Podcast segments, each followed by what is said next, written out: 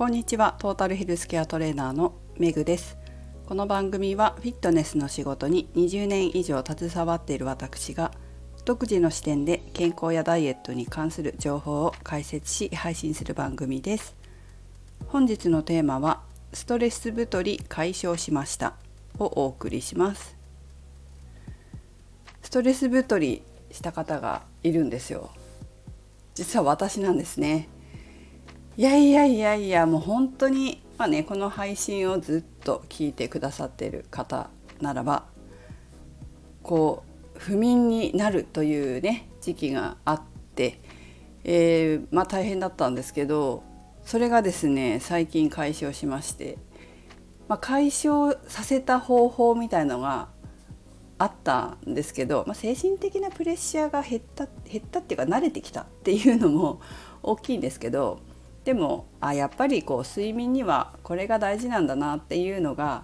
あったので、えー、それはいつかまとめて何かで公表したいなと思っております。というわけで最近よく眠れていて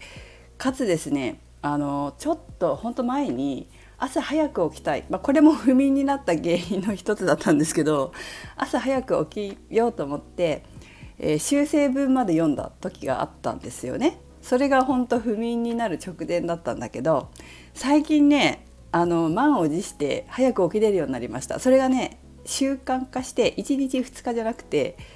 ここ最近ずっと早く起きて朝勉強するようにしてます。朝ね眠いんだけど眠い時もあるんだけどやっぱりこう夜やるよりはずっといいなと思って、えー、頑張ってやってますね。寝る時間もうちょっと早ければもうちょっと早く起きてもっとねしっかり勉強したいなっては思ってるんですけど、まあ、30分でも勉強の時間が取れてよかったなと思ってます。でそんなわけでいろいろこうストレスがあったんですね。でも本当にすごくて眠れなくなるのもそうだしもう眠れなくなるからもうお風呂にも入れない。私お風呂って夜入る派なんです本当は。本とかも読みたいしお風呂入りながら本読むの好きなので本もね読みたいしお風呂に入りたいんですけどお風呂に入る気力もないというか入るのがもう怖いみたいになってて最近入れるようになってきたんですよまた、まあ、シャワーだけど暑いから。でも本当にお風呂にもう入れないぐらいな時があったんです。でそれぐらいストレスかかってくれば当然太るんですよね私のこの性質上体の性質上で私は前にも言ったみたいに夜お風呂から上がって、え体重計に乗るんですよ。で全然乗れてなかったんですよだから。だけどまた最近夜お風呂に入るようになって入れるようになって、えーと、乗ってるんですけど最初に測った時にわ太ったなって思ったぐらいだったんですね。体脂肪率が上がってて。体重はそんなにあ体重1キロぐらい変わったかな？1キロぐらい増えたんだけれど体脂肪率が結構何パーセントか上がっててうわーと思って。でそれでこの間話したみたいに運動メニュー変えようと思って運動メニューを変えたんですよ。そしたらあっという間に戻りました。体重体脂肪率が。昨日測った時は体重は変わってない増えたままだったんですけど体脂肪率が減っててあ元に戻ってきたと思ってね。えー、良かったなという風な感じです。体重は私気にしないんで体重よりも見た目重視だから私。同じ体重でも体脂肪率高い人と体脂肪率低い人だったら同じ体重でも体脂肪率低い人の方が見た目がいいので、え、なので私はあんまり体重は気にしてなくて体脂肪率しかほとんど気にしません。なので、え、体脂肪率が下がってたから良かったなって思ってます。やっぱちょっと私の戦術戦略があの功を奏しましたね。うまくいったなっていう感じです。でそのストレス太り解消のポイントはやっぱりねあのまず大事なのはストレスに強くなるってことだなと思いました。この間から話してるみたいに走り走り始めたというか結構走る方をメインにしてるんですけど、うん、そうだね6割ぐらい走る方に力入れて筋トレは4割ぐらいのこう力力っていうかエネルギーにしようと思っててそれがねやっぱり良かったなって思います。そして走ることで心と体を強くするっていうことがやっぱ大事だなというふうに思いましたね。だって絶対ストレスになるようなことってこれからもあるもの。でストレスがかかるたびに太ったり眠れなくなったりしてらんないなって思ってそれよりはもういつでもどこでも眠れる自分になりたいしそれからこう別に多少のストレスかかっても何て言うの？動じないメンタル的にも動じないのもそうだし、うん、太ったりしないようなやっぱ体づくりをしておかないと根本解決にはなんないなと思ったのでとにかく強い心と体を作るために走ってるっていう感じですね。ただですねここで一つちゃんと考えなきゃいけないことがあって一つじゃないな二つかな。一つは継続することが何より大事なので絶対にここで無理をしないことなんですよ。もう一生やるつもりでやらないと結局途中でやめたら戻りますよね。なのでちゃんと続けられることであるっていうことが本当に大事です。継続できるものであるかどうか。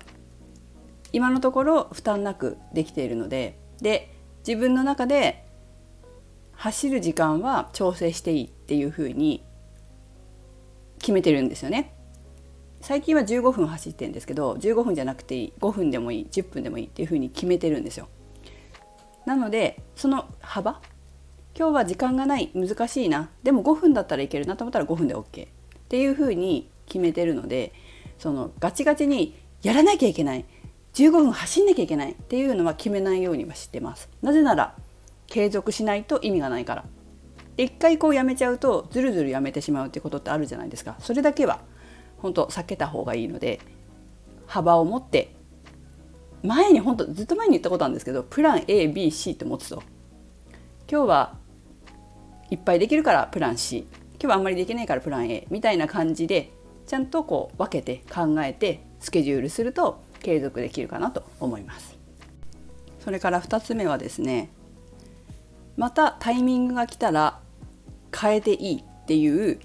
こと。この前話しましたけど変化できる自分で置くっていうことです。で私本当にいつも痛感するんですけど絶対筋肉落とさなくてよかったなって思うんですよ。私の場合はやっぱり筋肉つきにくいからそしてこうすぐ落ちやすいから筋トレは減らしすぎない。いや4割はやるわけですね。4割って言ってもその何て言うのかな。内容は変えてないんだけど週にその何日に1回っていう割合をちょっと変えるっていうだけなんですよ。あとは1回にやる筋トレ筋トレの量を少し減らすっていうか分割させるっていうだけで内容自体は変えてないんですね。内容は変えずにこう分けてやるでちょっと間を空ける分けてやる分ちょっと間が空くのででそれにして走ることをプラスしてるんですけど筋肉を落とさずにちゃんとキープしているからこうやって早く結果が出るわけです。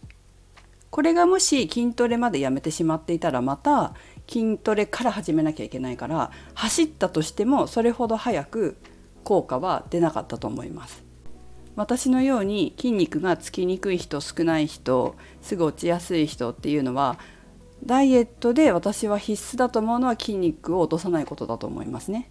落とさないように何かしら継続しておくことそうするとなんか環境の変化があってストレスを生じたりとか何かあったとしてもそのストレスがこうなくなった時プレッシャーだったりそういったものがなくなった時にまた戻しやすいからですね。あと1個ありましたね。変化するってことですね。また何か状況が変わった時に変化できる自分でいること。このトレーニングメニューを変更しなければいけないっていうこともあるかもしれないっていうことを肝にイメージとく。だけど筋トレはやめない。どんな形であったとしても筋トレをやめないでおくっていうことが私は大事かなって思いますまた再開する時にゼロからとかマイナスからになると本当に無駄なのでとにかく何でもいいからどこでもいいからどの程度でもいいから続けておくっていうことは本当に大事だなと思いますね。はいということでえ今日は私の今日もか私の話でしたけれどもストレス太りを解消したお話をしてみました。え皆さんの何かお役に立てれば幸いです。それではメグでした。